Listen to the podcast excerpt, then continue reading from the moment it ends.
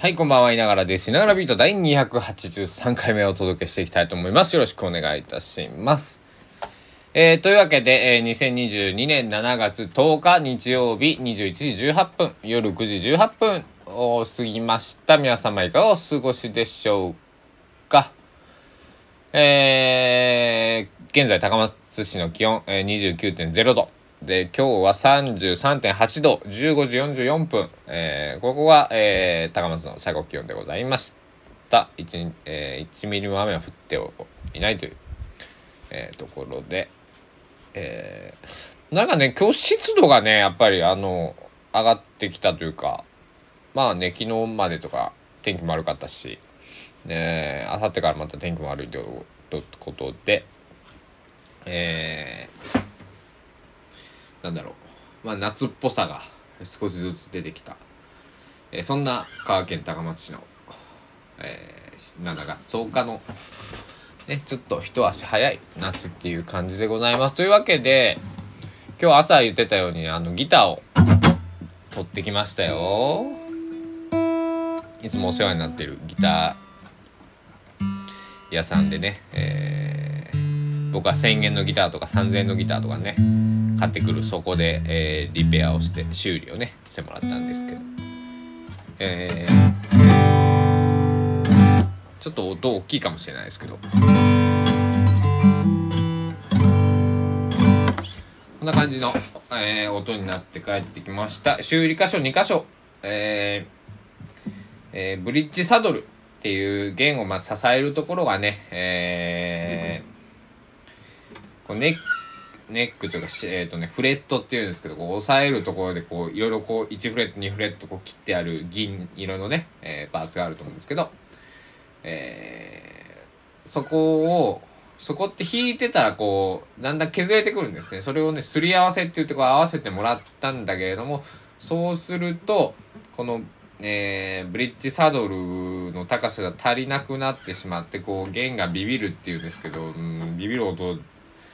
出せるようなコンディションじゃないのであれなんですけど、えー、まあ変な音になるんですね。で、えー、それを直してもらったところそのブリッジサドルがちょっと低すぎるってことで、えー、ブリッジサドルの交換を今回はしてもらうのとブリッジ自体こうブリッジっていうこう弦を止めてあるというかねギターのお腹の部分にあるんですけど、えー、その、えー、木がね浮いてきてしまっていた若干。なのでそこを接着剤で留めてもらったっていうような状態です。はい。で、戻ってきたんですが、音がやっぱ変わりましたね。うん。あのー、えー、ちょっとマイルドになりました。これエピフォンの J45、えー、エピフォンリミテッドエディション 1963J45 エボニーブラックっていう、えー、2009年の、えー、インドネシアの、えー、 Epiphone の工場の一応ねえっ、とねリミテッドエディション Epiphone の Custom Shop 製なんです。エピフォンのカスタムショップ製で4万円で買えるっていう当時ね3万9800円ぐらい買った記憶があるんですけど。13年こいつと。寄り添ってるわけなんですけどあでも今みたいに弾いたらそれっぽい音するなちょちょっと離れてみましょうかちょっとノイあの歪んだりするかもしれないんで。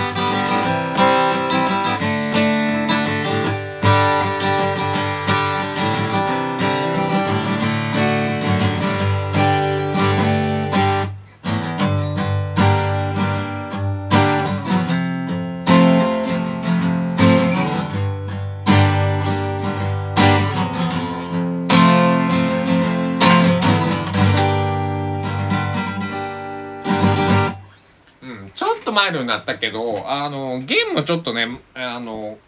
交換せずそのままなんで弦のせいもあるかな。ちょっと細いの貼ってあるんでもうもう一個太いのにすればもっとバシッとこう多分あの えー、今までっぽい音が出ると思うしななんかねでも音量は上がったね。やっぱブリッジをいいのにして、えー、ブリッジをくっつけてもらってブリッジサドルを交換してもらったのでなんかこのなんていうかな表の板への音の振動率が上がりましたね。プラスチックのサドルブリッジサドルから牛骨オイル漬けの牛骨のものに変えてもらったんですけど。やっぱりなんか自然なプラスチックよりはやっぱりえー、大体ねあの まああのさこのブリッジサドルっていうとこの部品はえっ、ー、と牛骨。えー、普通の牛骨とオイル漬けの牛骨とあとタスクって言って牛骨を、えー、模したやつ。でまだあの牛骨そのタスクの1個下のなんかバーンだったかな。プラスチックなんだけどタスクっぽいみたいなやつがあったりとか。えー、まああとプラスチック。まあこの5種類ぐらいかな大体。まああのなんだろう、うん、僕が知ってる限りとかこのギターに対してはね。僕が持ってるあのえー、あれですよ。アイリッシュブズキ。これはねブリッジサード木なんですね。多分これこれなんだローズ系の木だと思うんだけど。でも僕もそんな木詳しくないんで。あのいい音がすればいいと思ってるので。あのその好みの音かどうか。いい音いい音というか自分が好きな音が出るかどうか。まあ弾き方でもね全然違いますんでね。優しい音を出そうと思ったら優しい音が出るしこう。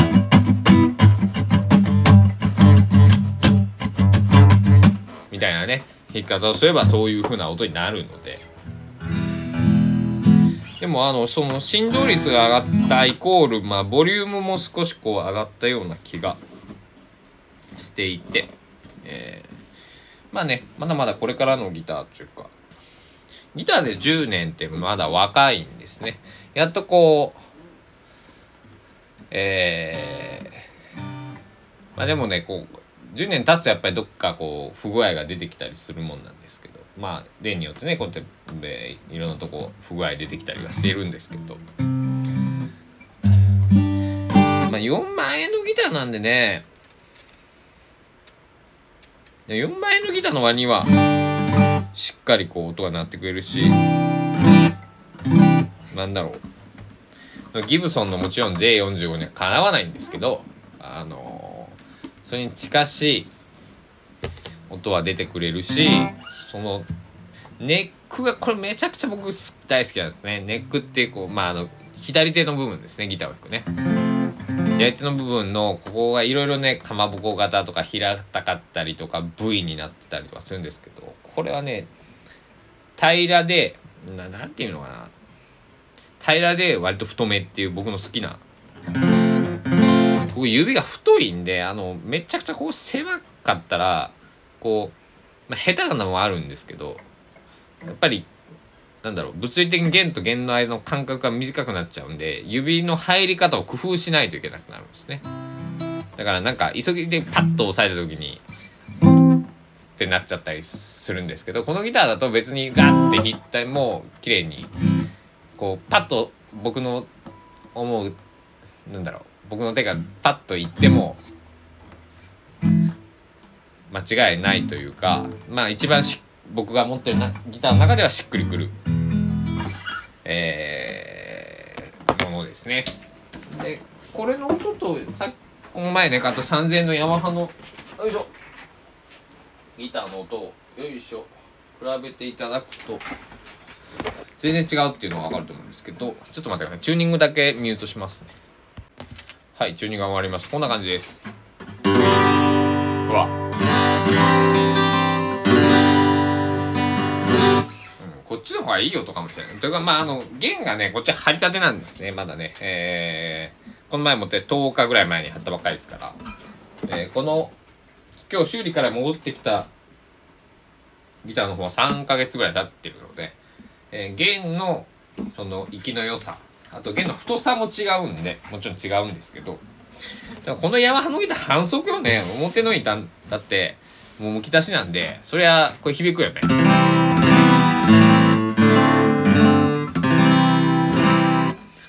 ターもね僕割とこう握りやすくてあのエピフォンのギターよりは年間太いんですけどその厚みがあるんですけどえー、なんだろう。幅とかは僕が好きな幅。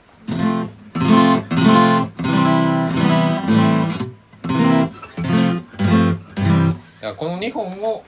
僕はこれから使っていこうかなと思ってます。よいしょ。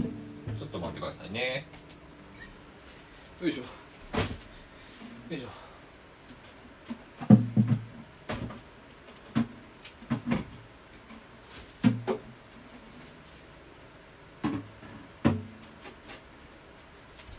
ギターもいっぱいあると管理が大変でですね。あのこっちを吹いてはあっちを吹きこっちを吹いたと思ったらまた違うのを吹きっていうね。贅沢な悩みなんですけど。まああのギターもねまあただえー、整理、えー、ちょっと2本ぐらい手放そうと思っているので。まあそっちはねエレキギターとまあこげ1個あるか。あるあるんだけど。えー、そんなにねたくさんあってもしょうがないし。あのちょっとキャラかぶったりとかしてるギターがあったら。やっぱり、えー、弾かないよりは誰か弾いてもらえる人にねった方がいいと。そんな風に思います。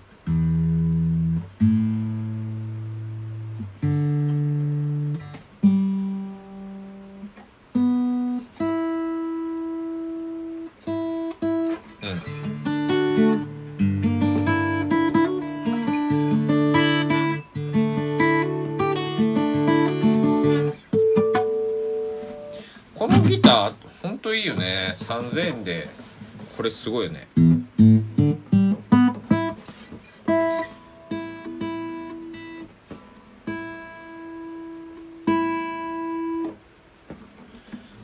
これすごいわ、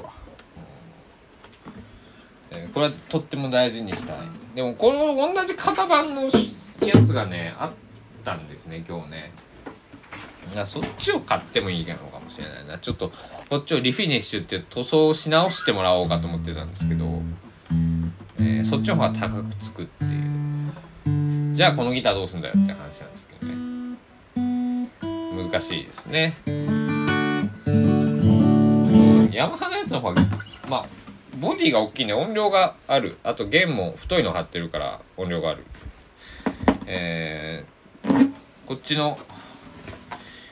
エピフォンの方も同じゲージを貼ってみよう。とは言いながら今弦のスペアがないんであれなんですけど。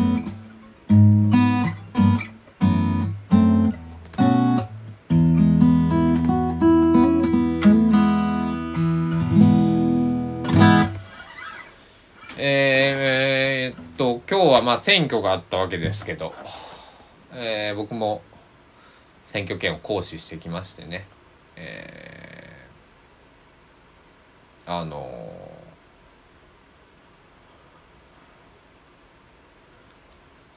ー、なんだろう。そうそう。会場がね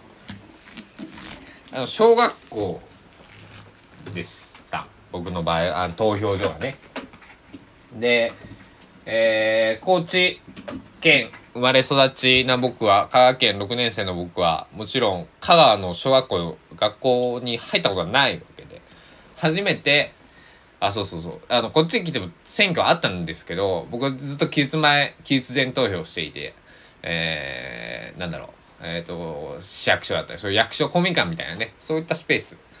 えー、での投票だったのでえっと選挙区の選挙区じゃねえな。えっと何？えー、自分の投票所か。指定の投票所に行ったのは僕初めてだったんです香川に来て。はい。え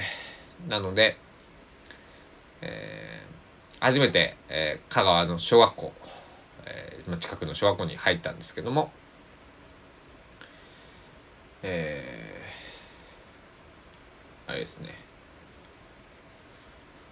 あのなんだろう。暑かったね。こんなにこんなにさあのー、あれよ。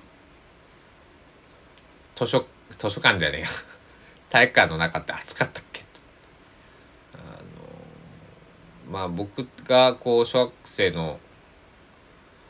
時とは全然その湿度とか気温も違うんだろうし、えー、僕のその今日行った、えー、投票所になっている、、えー、ところも、えー、まあ、何十年も経っているとところなんだろうと思うんですけど、うん、あのなかなか熱くて、えー、そして、えー、もちろんその選挙のね、えー、管理というかその投票所の方たちスタッフさん、えー、っていうのは、えー、ついた手があるし、えー、マスクをしてるし。な本当にねあの本当大変だよねあれね。選挙だって朝7時から夜8時までが基本投票所が空いてるじゃないですか。で終わったら開票作業しなくちゃいけない。なかなかヘビーなこのね選挙ってなんだろう。あのあれですよね。うん。なんかその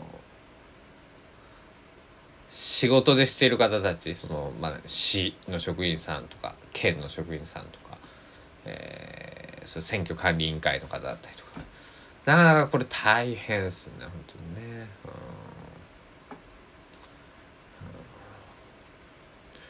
で皆さんね、えー、どういうふうに行かれた方もまあ行ってない方の方がねこれは数が多いっていうふうになるわけで。えー、18歳以上で今は選挙権がね与えられるようになりましたが。まあもちろんその物理的にねいけないそのもう例えば意識がないですとかね、えー、その大年が言ってしまってね。あの寝あの寝たきりじゃなくてもうなんだろう。もうずっと寝てるとか。もう認知症が進んでいてその投票できる意思がもう示せない。そういう方たちもまあ含めた数なのでね。じゃあ実際行こうと思ったら行ける人どれぐらいいるのかななんてね、えー、うん、思ったりもするんですけど。そういうデータないのかな、うん、まあでもピンからキリまでじゃないですか。100, 100歳超えても元気な人元気だし、えー、もう18歳ではね20代でもえー、ね病気だったりなんかいろんな事情があって、え選挙に行きたくても行けないしそんないろいろそのなんだろうそれを補助するようなね、え代理人投票とかあるけどもそういうのにも行きつけないとかね、うん、そういうのも、えー、考えていかなくちゃいけない、え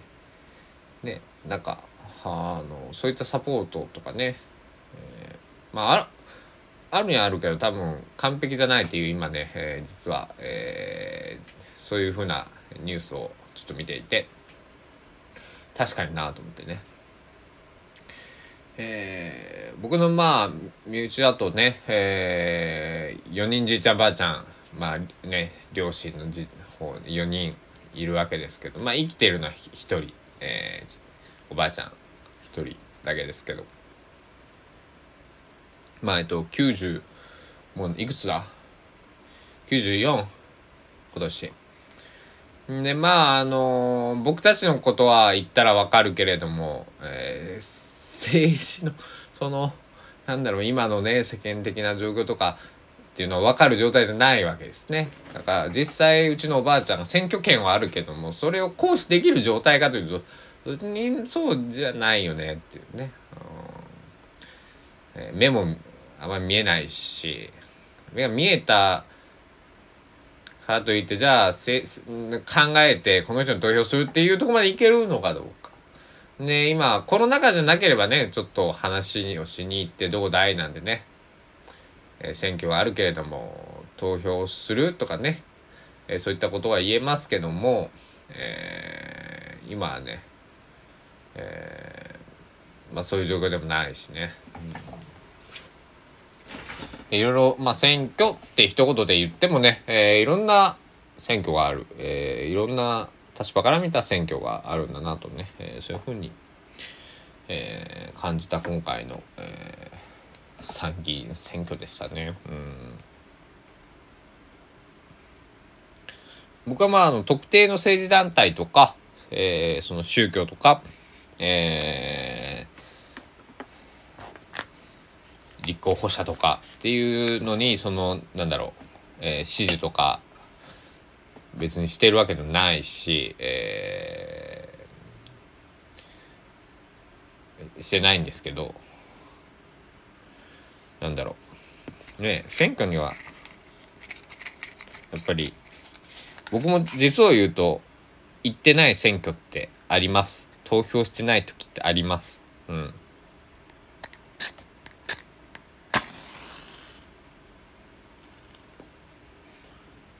人生でさ例えば平均順まあ今で言うとまあ80何歳とかまで生きていてまあ18歳だ今から今だったら18歳からまああのね以前だったら20歳から選挙権があって全部欠かさずにえー、言ってるまあそうだな60代以上ぐらいの方ってどれぐらいいるのかな。ちょっとあの60代以上の方に聞いあったらちょっと聞いてみよう。あの信頼できるあの人が何人か今頭に思い浮かんだんで選挙って100%言ってましたかって、うん、100回だったら100回出た。だって選挙って言っても参議院まあ国政選挙、えー、都道府県知事の選挙、えー、県議会選挙都道府県議会選挙、えー、市町村の選挙。ねえーとか、えっと、自治体によっては、えー、その、いろいろ住民投票があったりとかね、えー、そういったこともありますから、えー、ね、結構選挙っていうのは、その、なんだろう、たまにしかないように思うけど、そんなことないんだよね。あのちょこちょこある。うん、僕は、えー、選挙権を得て、僕は二十歳から選挙権を得た、えー、世代だから、まだ、えっと、9年と半かな。なんですけど、うん。あの、そうなんだね。だから、えー、物理的にいけない時もあるよね。というか、あの、僕、あの、期日前投票っていうのはあんましたくなくて、実は。で、なぜかというと、今回、今回は、その立候補している方が、その、亡くなられたっていうニュースはなかったですけども、えー、以前僕の世代だと伊藤一長長崎市長ですね、うん、が、えー、県知事選挙に、えー、出られてる時に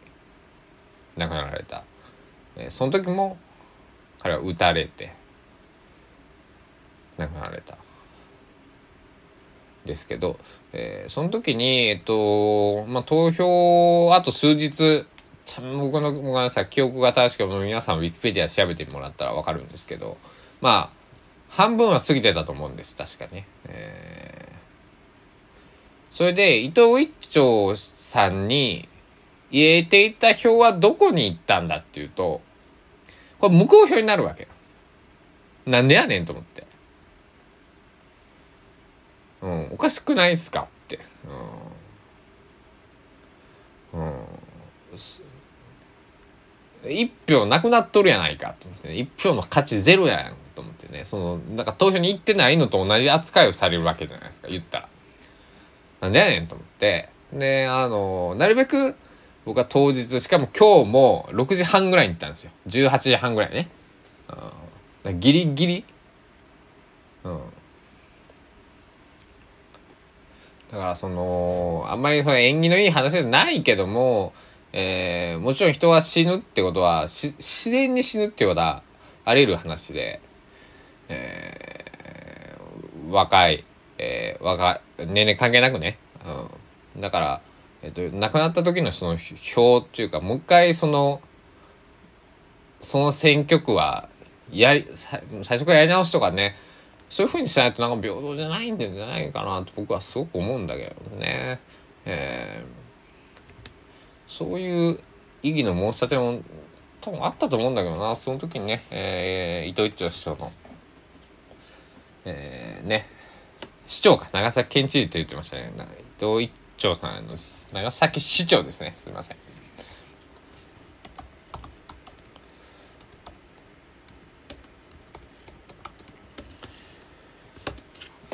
えー、っとよいしょ。今ちょっとウィキペディアを、えー、見てみます、ええー、そうか。2000ごめんなさい。伊藤一長市長の時は10冊。あ合ってますね。だから 10, 10ですよね。10月か。でえっとその前も長崎市長襲撃されてますね。1990年、えー、本島仁市長。まあこの時はあの全治1か月の、えー、重傷っていうことでまあ亡くなりはしなかったですですけど、えー、伊藤一丁市長は残念ながら亡くなられてしまったっていう、うん、これはすごくショッキングで。この記憶は正しくなかったですね。ごめんなさい。えっ、ー、と、2007年4月15日に、えっ、ー、と、長崎市長選が公示になったと。で、えー、22日に一斉投開票だったというわけですね。で、えー、公示日の2日後の午後7時51分、えー、19時51分に伊藤一長市長は、えー、銃撃される。で、翌日、えー、午前2時28分、えー、亡くなられるという。ところですね。うん。やっ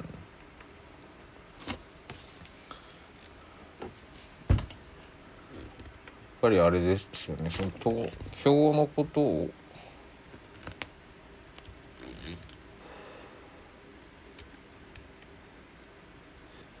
うん。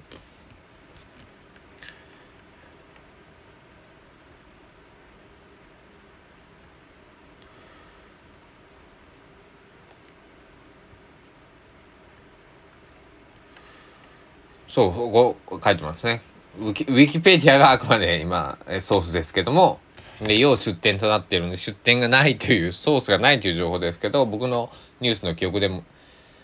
では、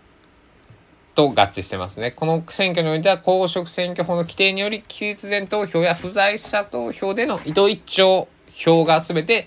無効票となったことや、補充立候補から投票日までの期間が短かったなどの問題が噴出し噴出し公職選挙法上の問題として取り上げられることになった。あのー、だから伊藤一長市長の票が無効票になるかつ補充立候補っていうのができてしかも補充立候補はこの時2人出たんですよね。えー、現職の田上、えー、たた田上市長でやってますよね読み方。あごめんなさい田上さん。田上市長、えー、田上市長と、えー、もう一人、えー、伊藤一長さん伊藤一長市長の娘婿さんの、えー、横尾さんが出られたって、いうことであの補充立候補なんかそのこれも変な話ですよね。伊藤一長市長一人が亡くなったら二人で出れるっていう。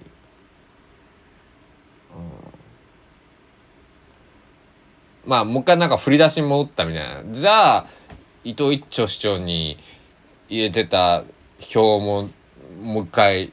ね伊藤一長市長じゃなくてもだよね。もう一回選挙をフラットに戻してゼロに戻してやるべきですよね。だから、えー、なかなか、えー、難しい問題だったと、まあ、難しいとまあ難しくないと思うんですけどね。うん。あのうん。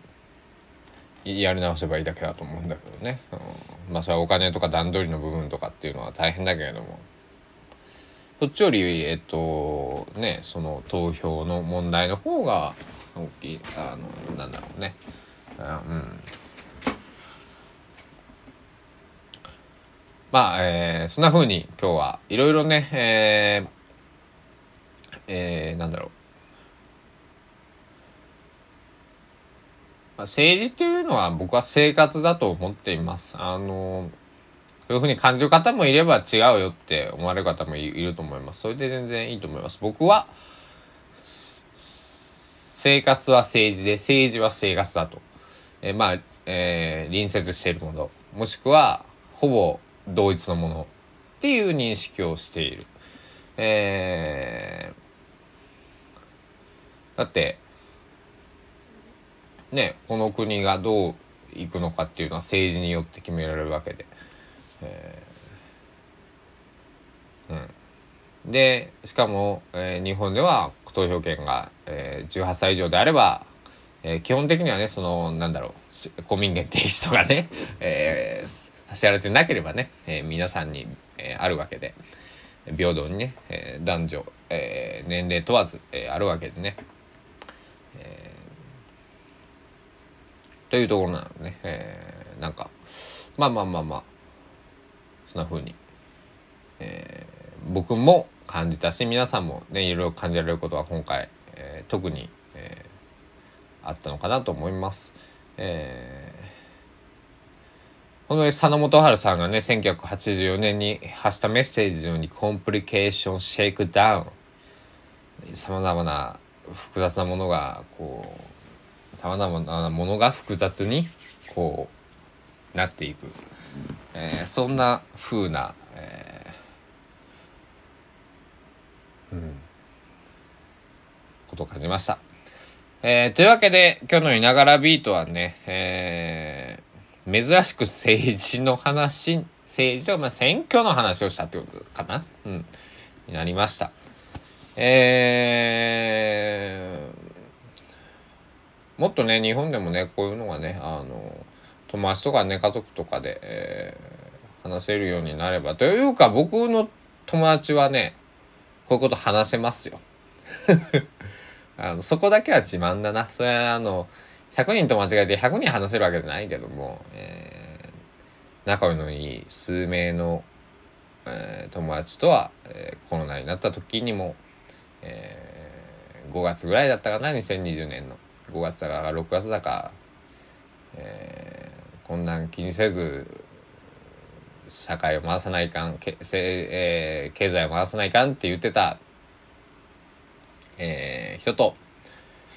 えー、いやこれはやばいからちょっと抑えるべきだとで国が保障するべきだっていうね、えー、ズーム飲み会でそんな話題を結構したよ。3、4時間した。うん。だからそんな仲間がね、えー、いることに僕誇りが思う。でも答えが出なかったでもう、これは答えが出ないから、あとやめようっつって。あの、あの、話先話したんで、えー、みんなの意見は分かったって、あの、それぞれがみんな違うんだからそ、れはそれでいいんだよっていう。で、まあ、いつも通り、えー、ちょっと、え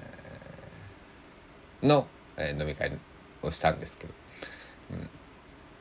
そういうふうにねあのなんだろう、えー、まあ多様さを認めれるというかみあの意見が違ってもね友達でいられる、えー、そんな風な、えー、人間でありたいなと、えー、その時、えー、思い、えー、今もそんな風に思っているいながらでございました。では、えー、今日はこの辺でね、えー、失礼したいと思いますね。長く喋ってしまいました。皆様ご清聴ありがとうございました。えー、今日も香川県高松市ながらスタジオをキーステーションに全世界にお届けしてきました。いながらビート、いかがだったでしたでしょうか、この放送はですね、皆さんのいいね、コメント、フォロー、口コミ、僕に会った時に、聞いてるよ、なんてね、えー、言ってくるのが支えになって放送を続けられています。本当にありがとうございます。えー、また、えー、明日の朝なり夜なり、えー、忙しい方はね、数日後とか来週末とかね、また聞いてくださることを、えー、願っています。というわけで、ネガルビート、今日はここら辺で収めたいと思います。ではでは、皆さんゆっくり休んでください。おやすみなさい。ご清聴ありがとうございました。